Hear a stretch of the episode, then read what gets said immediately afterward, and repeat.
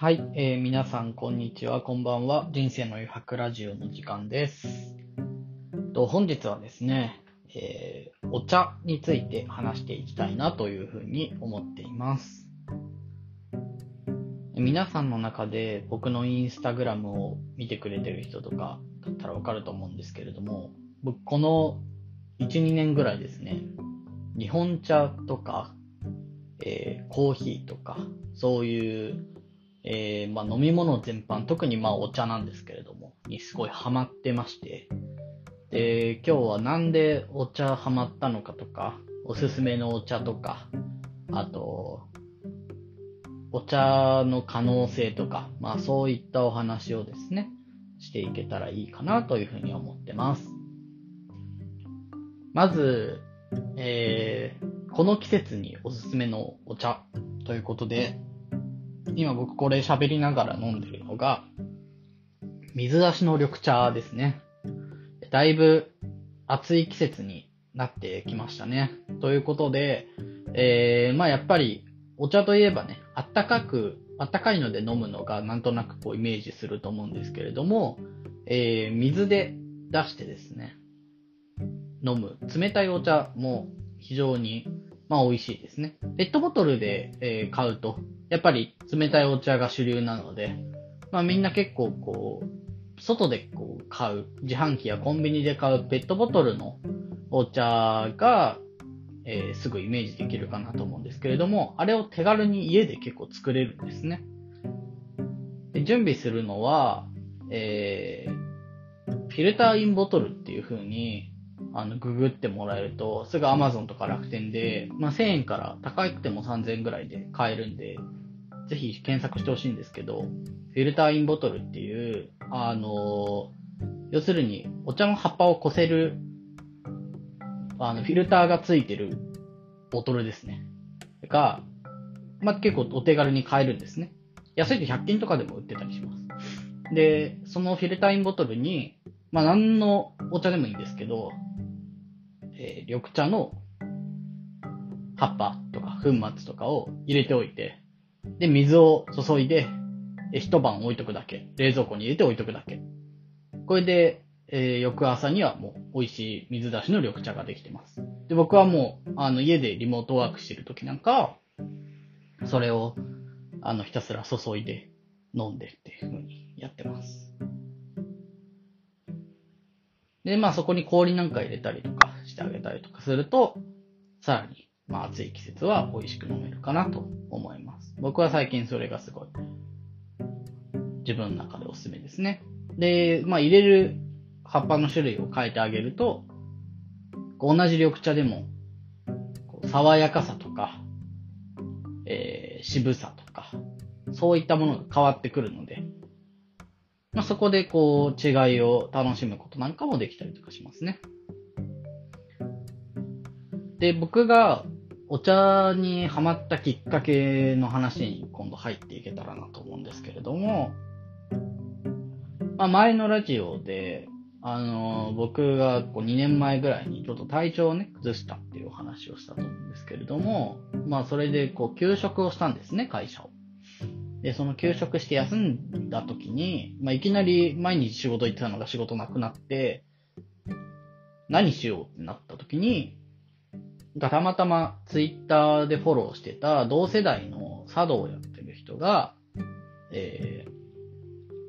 ー、裏千家の茶道会のチケットが余ってるんだけど、誰か一緒に行きませんかっていうふうに、えー言っていて、でも僕は暇だったので、まあ、ぜひということで連絡を取ったら、まあ、一緒に連れて行ってもらえることになって、で人生で初めて、あの、茶道のお茶会に行ってきたんですね。でも僕は、あの、茶道とは全然、縁遠い、こう、人生を歩んできていたので、まあ、高校とかに茶道部あったんですけど、文化祭で茶道部の、あの、ブースに行って、お茶を入れてもらって、お菓子食べてって、美味しいねってって、それぐらいの人生だったですね。で、まあ家で、あのー昔祖父母と一緒に住んでたので、祖父母が急須でお茶を入れてくれて、あの、緑茶を飲むっていう文化は、まあ結構、ずっとちっちゃい頃からあったので、まあ急須でお茶を飲むみたいなことは全然こう、ちっちゃい頃からよく家では身近な存在ではあったんですけれども、まあ特段こう茶道に別にハマっていたわけでもないし、お茶には凝っていたわけでもなかったです。で、そこでまあ、あの、休職した時に初めて茶道のお茶会に行って、で、まあその人生初めての茶道が、茶道というかまあ、お呼ばれした客の方なので、まあ自分が立てると言われ、立てていただいて、それを飲むっていう方の立場なんですけど、まあ人生初めての茶道の経験が、えー、裏千家の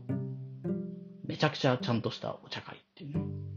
で、東京の高田の馬場っていう、まあ、早稲田大学が、あ、る有名な場所ですけども、高田馬場に、裏千家の茶道会館っていうとこがあって、まあもうそこだけ、こう、住宅街の中なんですけど、めちゃ異質なんですよね。もういきなりなんか和の、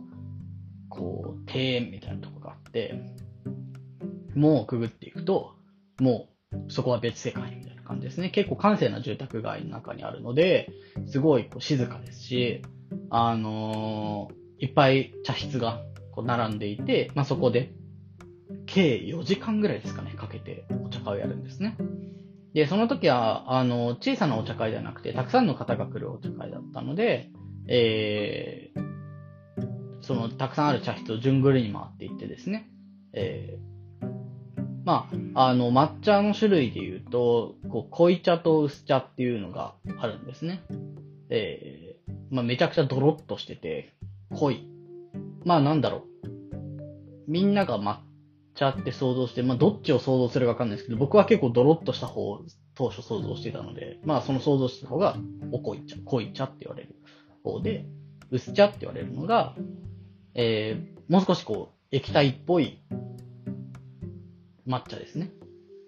で、まあ値段で言うと、濃い茶の方の、あの、に使われる抹茶の方がすごい高いんですけど、まあそれはともかく、まあそういった二つの種類だったりとか、あとはね、立って、あ立ってっていうか、あの、正座せずに、えー、普通のテーブルと椅子みたいな感じで、椅子に座っていただく抹茶の、こう、茶道の形式とか、まあなんかいろんな形式でお茶をいただける、まあ、お茶会でして、それがすごい面白くてですね。あの、やっぱり僕今まで、ね、毎日パソコンで仕事してみたいな世界で、あの、仕事をしてたんで、まあ毎日ずっとって言ってもこうね、あの、新卒で入ったばっかりだったので、言うても半年くらいだったんですけど、まあとはいえ、こうそういう世界でやってて、で、まあなんか、茶道で、そのね、半日4時間とかやってると、あのー情報機器から遮断されて、前もそんな話をね、あのラジオでしたと思うんですけれども、情報から遮断される時間ってめちゃくちゃ貴重なんですよね、やっぱこの世の中。それがすごい心地よくって、で、もちろんお茶も美味しくって、周りの方々もすごい、あの、初心者の僕に優しくしていただいて、あ、お茶いいなっていうふうに純粋に思って。で、その時、あの、招待してくれた、そのツイッターでね、招待してくれた人が、あの、僕と同世代の、えー株式会社ティールームっていう、あの、会社を立ち上げた、えー同世代の男の子で、昔から茶道をやっている人で、で、まあ、お茶の業界に割と危機感を感じていて、自分で起業して、えー特に、今は抹茶というよりは煎茶ですね。えーの方で、自分たちで煎茶を育てるところから、お茶の葉っぱを育てるところから、えー加工、それから流通、それから商品のプロデュースなんかまで関してやってる会社をですね、自分で立ち上げている、まあその代表の岩本くんっていう男の子がいまして、で、彼に、と、まあ知り合えたことが僕の中ではめちゃくちゃでかくて、で、まあお茶のプロ、いわばお茶のプロですよ。同世代のお茶のプロに最初に出会っちゃったので、もう彼からお茶の良さとか、お茶のこういろんな種類があるよとか、このお茶美味しいよとか、いろんなものを教えてもらってですね。で、もう僕はまんまとそれにハマってしまいまして。で、こう、そこからお茶の世界に、まあ、のめり込んでいくわけですね。で、なんでお茶が面白いかっていうと、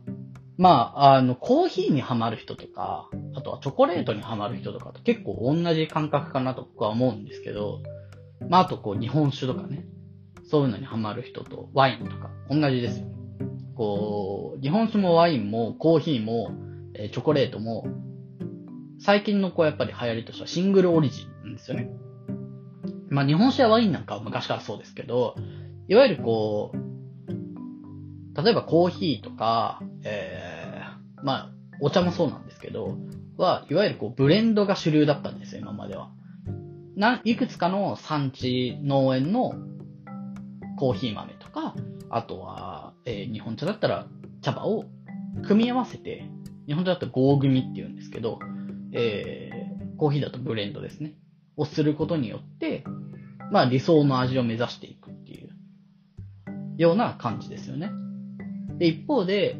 最近は、いや、そうじゃなくて、コーヒー豆も、日本茶の茶葉も、えー、産地ごとに、まあチョコレートもそうですね、カカオも、産地ごと、もしくは農園ごとに、その土地の味、その、こう育てる農園の方のこう、味っていうのが出てくるので、それを活かした商品作りをして、それを、えー、消費者側も味わおうっていうような流れが最近出てきてるわけなんですよね。で、僕はその産地の違いとか農園の違いによって味が違うっていうのがめちゃくちゃ面白いな特に日本茶も、例えば、有名なところで言うと、日本茶といえば何県を思い浮かべますかって言ったら、やっぱり静岡県だと思うんですよね。で、静岡の中でも、えー、どこで育てられたかによって、また味が違うんですよね。それもめっちゃ面白いんですよね。で、さらに、えっと、実は今、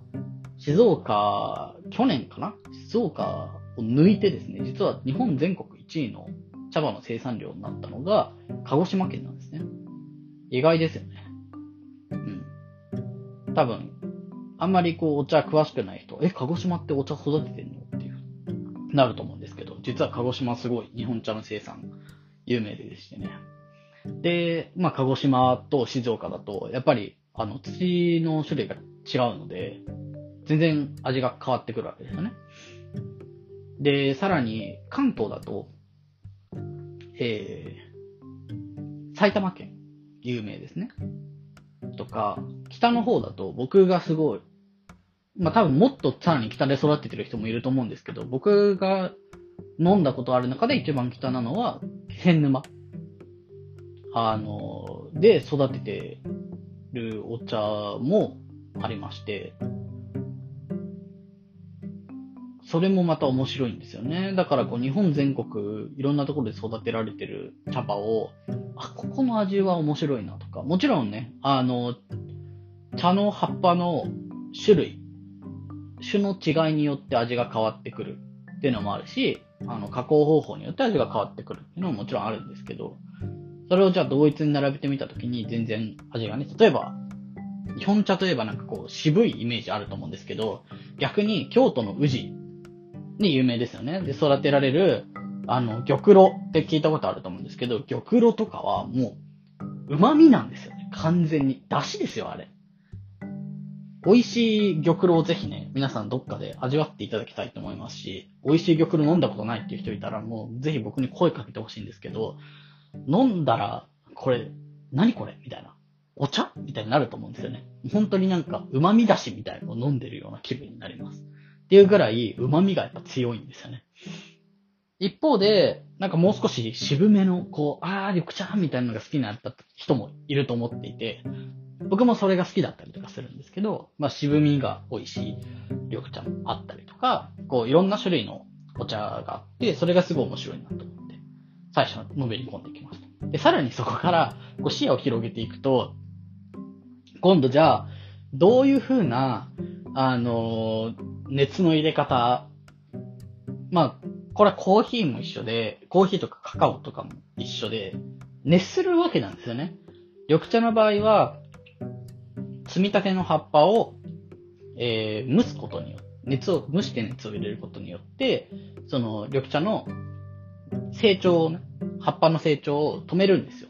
で、そうすることによって鮮やかな緑がそのまま残って、かつ、えー、味もそのまま残っていくと。で、さらに、えっ、と、コーヒーだと、まあ、焙煎の過程があるわけです。カカオもそうですね。で、その火の入れ具合によって、今度味が変わってくると。元々の葉っぱとか豆とかの、えー、味を、じゃあどういう風に引き立てるかっていう、今度焙煎をする、焙煎士の、こう、腕が、ね、問われるわけですよ。で、緑茶も、例えば、こう、緑茶も実は焙煎があって、それはみんなが飲んでるほうじ茶ですね。ほうじ茶は、緑茶の葉っぱを、えー、まあ、あの、本当に別に緑茶の葉っぱをみんなフライパンで、こう、炒めるというか、熱していくと、あの、ほうじ茶になるわけですよ。極論言えば。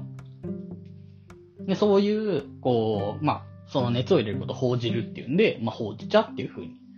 言うんですけど、まあ、そのほうじ茶なんかも、どのくらい熱を入れるかとか、どうやって火を入れるかによって、味が全然変わってくるんですね。で、まあ、どの部位を使うかでも、あの、どの部位っていうのは、葉っぱとか、えー、茎とか、そういう風に、あの、植物のどの場所を使うかによっても、こう、味っていうのは変わってくると。で、ほうじ茶で言うと、あの、茎ほうじ茶とか、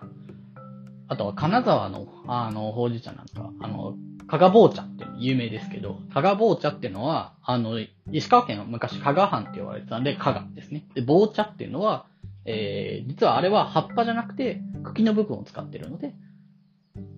茎ってなんか棒じゃないですか。なので、加賀坊茶っていう風に言われてるわけですよね。なんかは、やっぱりこう、味が違うし、あとコストも違いますよね。もちろん葉っぱよりも茎の方が、あの、安価に仕入れられるんで、まあ、大量に生産することができる。っていうので、まあ、一躍、あの、有名になったっていうふうに言われてます。僕もめっちゃ好きでよく飲んでます、カガボーチャ。で、えっ、と、さらに、目を広げてみると、まあ、その先には、あの、ウーロン茶と紅茶が待ってるわけですよね。どういうことかっていうと、えー、みんな、もしかしたらね、知らない人もいるかもしれないんですけど、ウーロン茶も紅茶も葉っぱは元を辿っていくと緑茶と一緒です。ね。知らない人にとっては衝撃ですよね。あれ一緒だったんだっていう。あの、緑茶の葉っぱは、えー、茶の木っていう植物なんですよね。で、その茶の木っていう植物の葉っぱを摘んで、で、さっきも言った通り、それをそのまま、えー、熱を入れて蒸すと、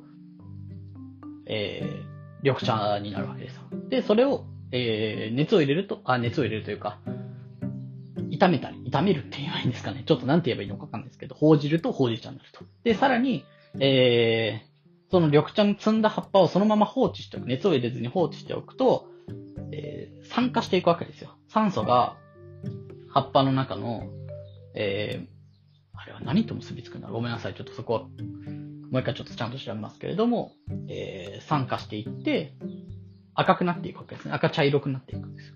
で、その赤茶色くなる過程が、途中で、えー、切り上げると、ウーロン茶になるんですね。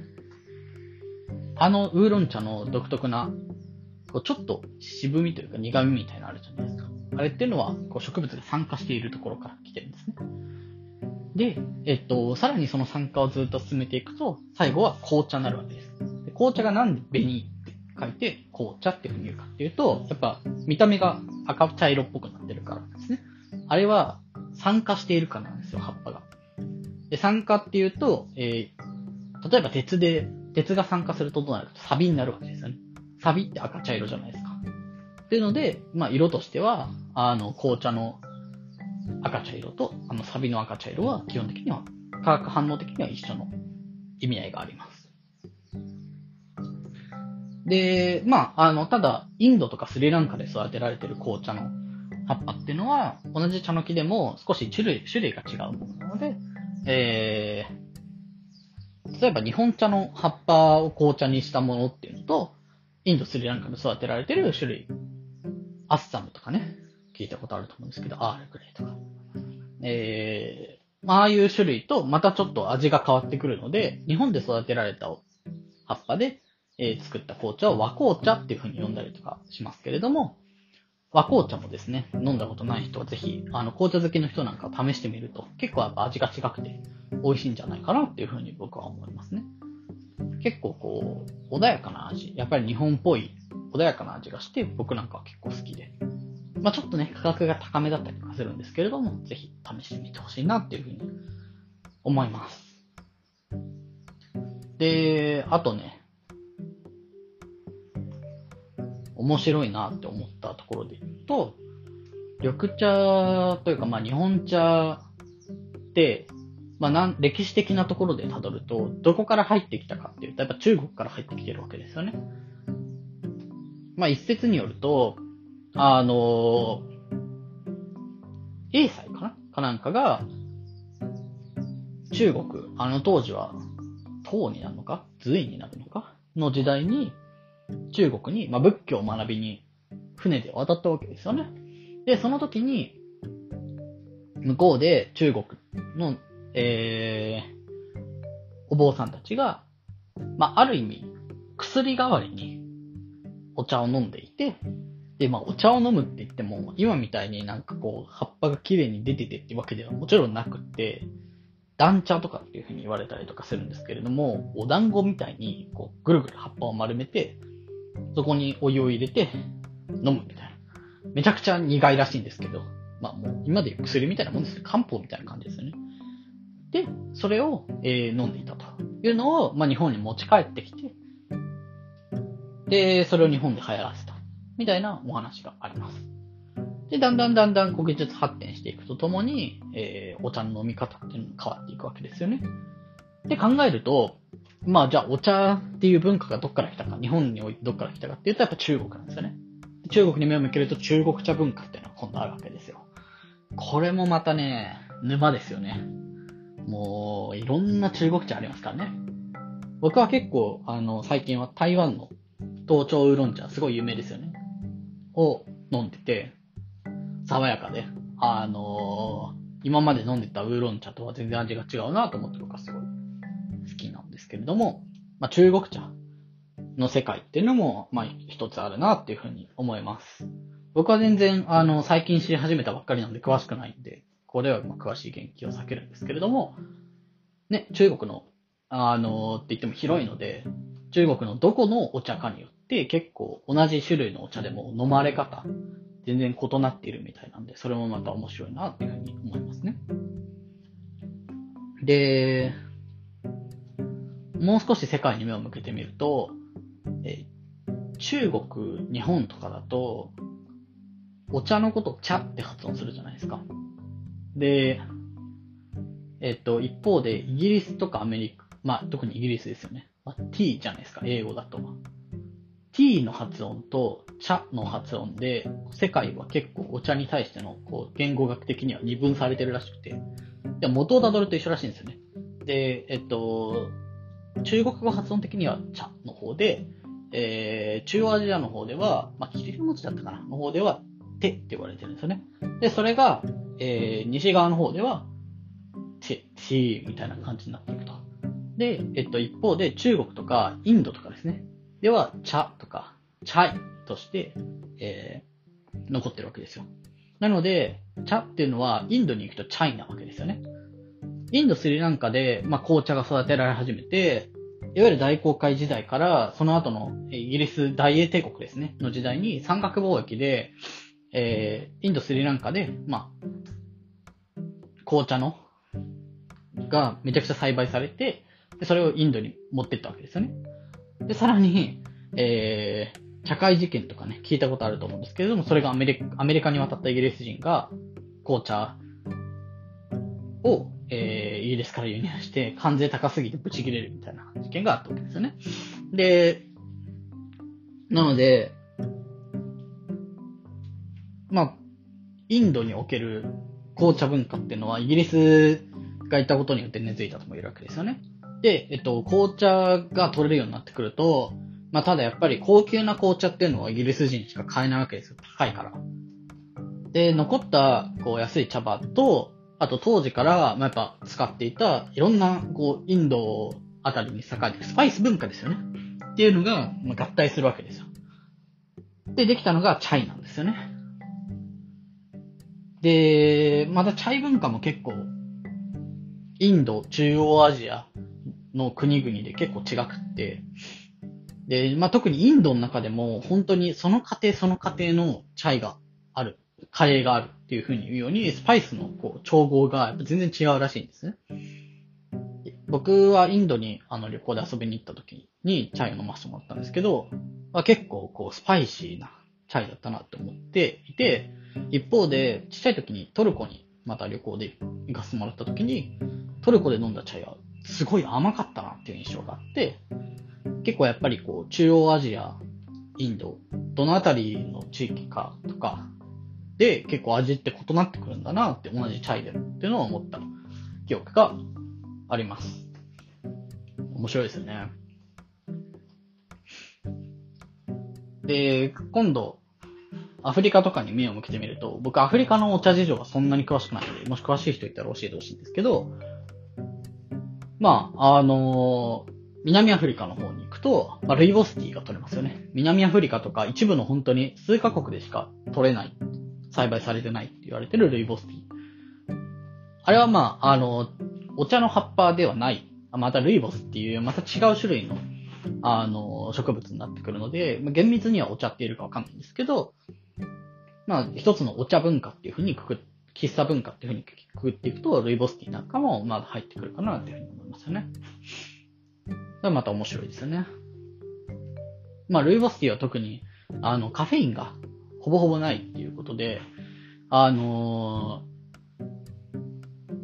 ー、例えば、カフェインをとあまり取ってはいけない妊婦さんとか、お子さんとか、あとはカフェインそんなにね、得意じゃない方も結構最近多くて、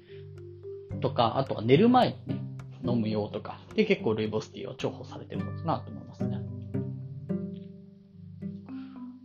ね。そう考えると、世界中でお茶って飲まれてるわけですよ。うん。面白いですよね。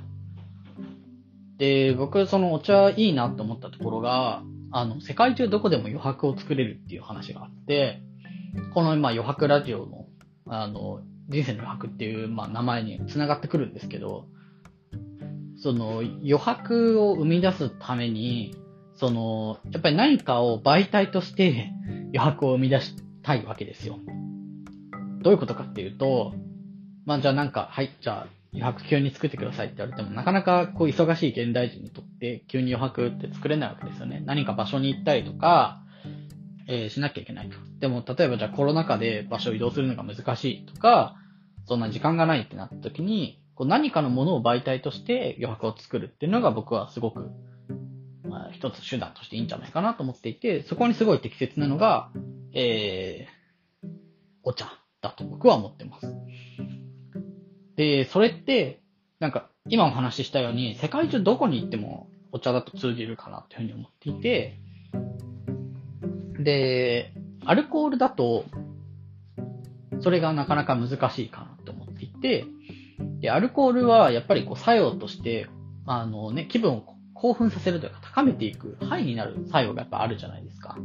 そうすると余白と呼ぶのにあまりふさわしくないわけですよね。ってなった時に、やっぱりこう、もう少しダウナー系な、チルなイメージで言うと、やっぱりお茶だったりとか、コーヒーだったりとか、チャイだったりとか、えー、紅茶だったりとか、少しこう、なんだろう、気分を落ち着かせるような作用が入あるような、えー、飲み物が、それが媒体になる、媒介になるといいんじゃないかなというふうに思ってます。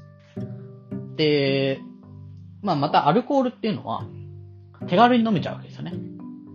でも、お茶っていうのは、まあ、ペットボトルを除けば、自分で入れないといけないわけですよ。一手間かかるんですよね。これコーヒーも同じだと思ってます。コーヒーもまあ、ここではお茶に、まあ、含んで話してるというふうに思ってください。コーヒーも一緒で、自分で入れるとすると一手間かけないといけない。その一手間が僕はすごい愛おしいんですよね。やっぱりこう余白になる。めんどくさいんですよ。お茶っ葉出して、みたいな。お湯沸かして、急須に入れて、みたいな。でも、なんかぼーっとそれをやっている時間がすごい余白に感じるし、それを楽しめる人でありたいなというふうに僕は思っていつもお茶を入れてます。まあコーヒーもそうですね。で、あともう一個僕がそのお茶が結構グローバルなあの存在だなって思うのが、まあ、コミュニケーションの媒介になれるっていうのが一個あって、まあ、さっきのその余白っていうところで言うと、割と一人でっていうようなイメージでお話ししたんですけれども、まあ、このコミュニケーションっていうところで言うと、まあ、何人か、複数人でっていうようなことになるんですけれども、まあね、アルコールのコミュニケーションって言ってやっぱ飲み会とか宴会とか思い浮かぶと思うんですけれども、めちゃハイじゃないですか。まあそれはそれでいいんですけど、楽しいしね。いいんですけど、一方でじゃあ飲めない人どうなるのっていうのあるじゃないですか。えー、体質的にね、日本人飲めない人も結構いるし、あとはもう少しグローバルなところで言うと、まあ、ムスリム、イスラム教徒の方なんかは、戒律でお酒は飲めないわけですよね。アルコール禁止になってるわけですよ。そうすると、いろんな国の人がいたときに、あの、ノミニケーションが通用しないわけですよ。これはね、実際僕が、あの、内閣府がやってる世界青年の船っていうので、えー、いろんな国の人たちが一つの船に乗って旅をするみたいな、内閣府がやってる国際交流事業があって、めっちゃ面白いんで、ぜひ、あの、今ちょっとコロナで止まってるんですけど、興味ある人は、えー、検索してみてください。いずれこの話も深くしようと思います。でもこれ、ともかくこれに内閣府の、えー、世界青年の船っていうのに参加した時に、めっちゃアルコールコミュニケーションを好む南米の人たち。それから、一方で、アルコールでのコミュニケーションがなかなか取れない UAE とか、アラブ系の、えムスリムの人たち、もしくはアフリカ系のムスリムの人たち。ってのと、じゃあオフの時にどうやって、こう、親密なコミュニケーションを取ろうかってなったら、やっぱりお茶とかコーヒーになるんですよね。飲めない方にやっぱ合わせるしかないんですよね。で、それでコミュニケーション取ってみると、案外めっちゃ深い話ができるんですよ。でね、僕この世界線の船ですごい気づかされたことがあって、そのうちのメンバーの一人の UAE、アラブ首長国連邦ですね。ドバイが有名なところです。の、えー、人が、まあ、めちゃ金持ちの人で、なんか、ペルシャ絨毯みたいな、こう、すっごい綺麗な絨毯を自分たちで用意して、そこで、毎晩毎晩アラブコーヒーを入れてくれるっていう、なんかもう、ティーサロンみたいなね、ティーじゃないですけど、コーヒーサロンみたいな場所を開いてくれてて、なんかこうね、安らぎに満ちた場所なんですよね。心理的安全性もすごい高くて、アルコールでのコミュニケーションだと、やっぱりこう、ハイになっちゃって、なんか変なことをやっちゃう人が出てくるわけじゃないですか。バカやっちゃうみたいな。まあ、それはそれで楽しいんだけど、でも一方で心理的安全性はそんなに高くなかったりとかする。でも、コーヒーとかを飲みながら、えっと、特にアラブの国の人たちは、デーツっていうね、あの、なんて言えばいいんでしょうね。あれは、フルーツって言えばいいんですかね。わかんないですけど、えー、を食べたりとかするわけですよね。それがすごい美味しいかつ、こうなんだろう、まったりした空気になって、そこでまあいろんな話ができると。飲む人も飲まない人も。まあ、そこでは飲まない場所っていう風になってるんで飲まないんですけど、なんかそういうね、空間が、お茶、まあ喫茶ですね。お茶から、まあ、ちょっと飛躍してるんですけど、まあ、言葉を改めて言うと、喫茶の空間では、えー、生み出せる能力というか力があるんだなっていうのをすごい僕は感じて。なので、あのー、僕は結構その、日本、特に日本茶が好きなので、まあ、日本茶っていうものを使いながら、そういう、こう心理的安全性の高くて、ちょっとまったりした、こう言論空間みたいなのを作れたら、すごくいいなっていうふうに思ったりとかしてますね。まあ、いつかそういう空間が作れたらなっていうのは結構夢でもありますね。うん。で、結構こう、日本茶って面白いかもそれで言うともう一個あって、あの、なんだろうな、日本茶によってその空間の、こう、雰囲気をコントロールできる部分が一個あって、どういうことかっていうと、さっき言った通り、お茶一個とっても、多種多様なわけですよ。で、多種多様ってことは中に入ってる成分も結構多種多様で、それこそ、えっ、ー、と、カフェインめっちゃ多めの、えー、お茶もあれば、例えばさっき言った玉露なんかは旨味成分がめっちゃある一方で、カフェインは結構多いんですよね。コーヒーと同じかそれ以上ぐらい入ってるわけですよ。一杯の、えー、お茶で。で、それをじゃあ最初に飲むことによって、ちょっと気分を上げながら話をすることができたりとか、とは言っても緑茶なので、え逆に気分を抑えるような成分も入っていて、そうすると、えー、コーヒーとは違ってテンションがカフェインによって上がるっていうよりは、少しずつ少しずつ、こう、カフェインが効いてくるっていうような感覚があって、なんだろうな。突っ走りすぎず、いいテン、いい感じのテンションで話をすることができると。で、じゃあ例えば、こう、話が中盤になってくると、だんだんだんだん喉が渇いてくるので、えー、例えば、ちょっとごくごく飲めるような、こう爽やかなお茶で、しかもそれをちょっとじゃあ水出しで出しましょうみたいな、してあげたりとか、あとはじゃあ話が終わって、ふぅ、みたいな。疲れたね、みたいな。でも楽しかったね、みたいな時は、ちょっと落ち着いたムードになってきて、落ち着いたようなお茶。例えば、えっ、ー、と、緑茶系で言う、緑茶というか、まあ、日本茶系で言うなら、ほうじ茶なんかがそこに当たるかもしれないですし、まあ、もうちょっとお茶の、お茶の解釈を広げるんであれば、えー、ハーブティーとかね、落ち着くようなお茶、それこそさっき言ったルイボスティーなんかもあるかもしれないですし、そういうような、こう、場のコントロール、場の雰囲気のコントロールっていうのをお茶ですることができるっていうのは、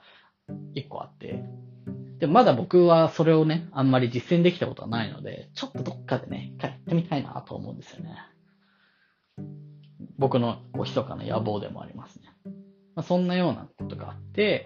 えー、僕はすごいお茶にハマったりとかっていうのはありますね。お茶の可能性ですよね。うん。まあ、あとは、なんでしょうね。お茶で面白いなって思ったのは、うーん、なんだろうな。まあ、純粋に美味しいから飲んでるってのはありますよね。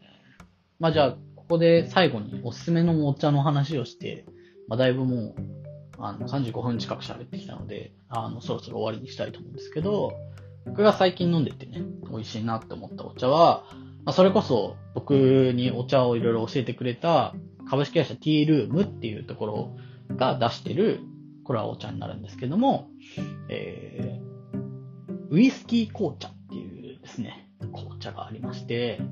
すごい名前ですね。ウイスキーですよ。でも安心してください。アルコール入ってないんですよ。これは、えー、静岡で育った緑茶の茶葉を紅茶にして、で、それを、えー、ウイスキーの、をつけるときに使ってた酒樽に入れて熟成させたっていう。で、そうすると、その酒樽に残ってた、えー、ウイスキーの香りとか、樽のウッディーな香りっていうのが紅茶の茶葉に付着するんですね。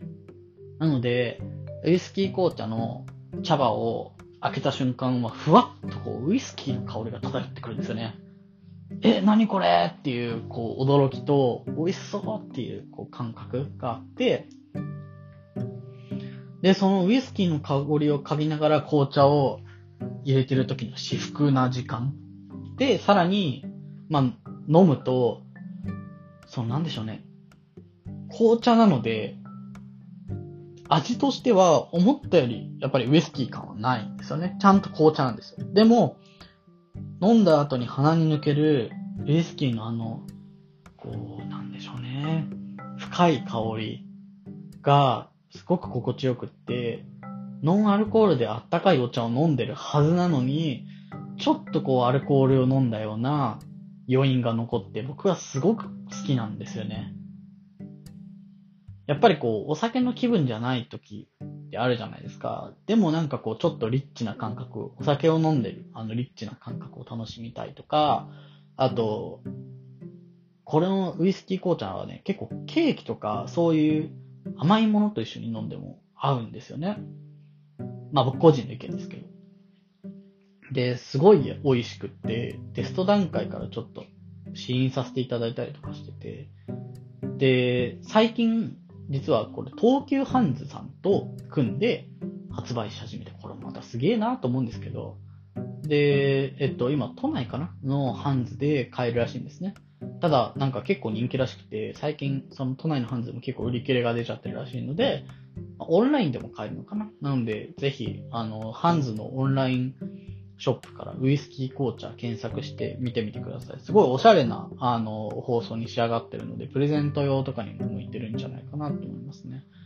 あの、本当に、あの、お酒のウイスキーが好きな方とか、紅茶が好きな方とかには結構おすすめですね。あと、アルコール苦手だけど、なんかそのリッチな感覚を楽しみたいみたいな感じの人もおすすめだと思います。うん。あと、最近ね、面白いお茶、何かな？お茶を保管してるところに来ましたが、なんだろうな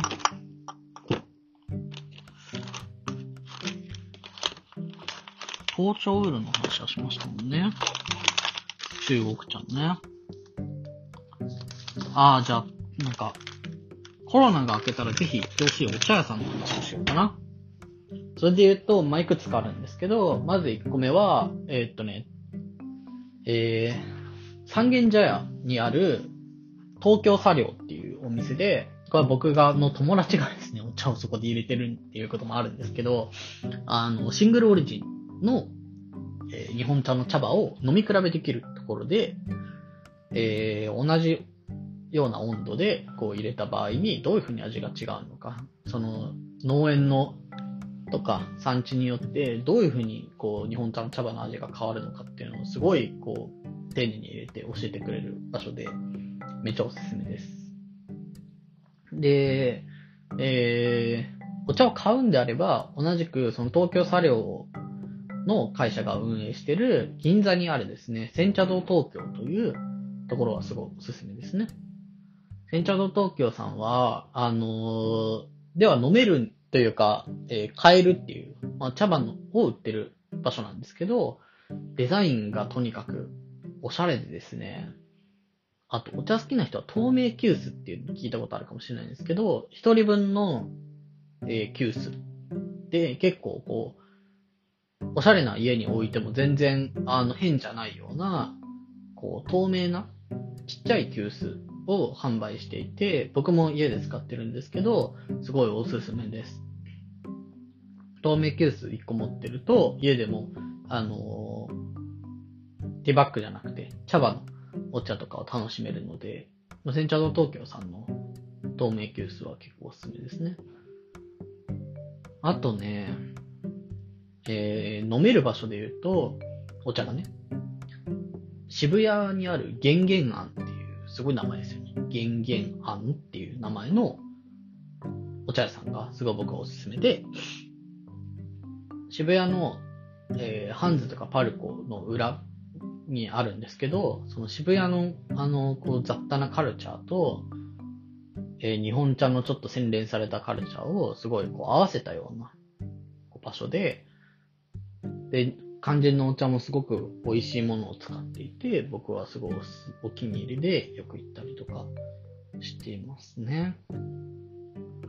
あとは、もうちょっとこう、ハイクラスというか、お高いところで言うと、表参道に、えー、桜井梅茶研究所っていうところがありまして、まあ、お茶の世界ではすごい有名なお茶を入れる、えー、桜井さんっていう方がいて、その人が、えー、お茶を、あの、お茶って言っても煎茶ですね、特に。まあ抹茶もあるんですけど、を入れてくれるっていうお店で、こう、お話し、お話というかこう、おしゃべり、友達とおしゃべりしに行くとかっていうよりは、まあ割と一人でとか、まあお茶を楽しめる人と、こう、一緒に静かにこう、桜井さんのお話を聞きながらお茶をいただくっていうような場所ですかね。カウンターの席。マジで美味しいお茶を一回飲みたいっていう方は、桜井さんのところはおすすめです。と同じく表参道に、えー、茶々の間っていうところがあって、そこなんかも、あの、結構、お茶をワイングラスで出してたりとかして、美味しいんですよ。器によってお茶もなんかこう感じ方が違うなっていうふうに思えるようなところだったりとかして面白いですね。まあ、僕は抹茶の方はそんなにお店詳しくないんで、ぜひおすすめの抹茶のお店とかあったら教えてください。ですね。あの、地方に遊びに行った時も、あの、お茶のお店巡るようにしてるんで、ぜひおすすめの地方の、あの、お茶のお店あったら、ご一報ください。特にね、あの、抹茶の聖地、宇治なんかは、あの、この前ちょっと遊びに行ったんですけど、あんまり時間がなくって、あの、いろいろお店回ったりとかできなかったので、またね、遊びにとかしてます。はい、そんなところで今日は長々と僕が愛するお茶についてのお話をしてきました。皆さんもおすすめのお茶やこのお茶美味しいよみたいなのがあればぜひ教えてください。では、失礼します。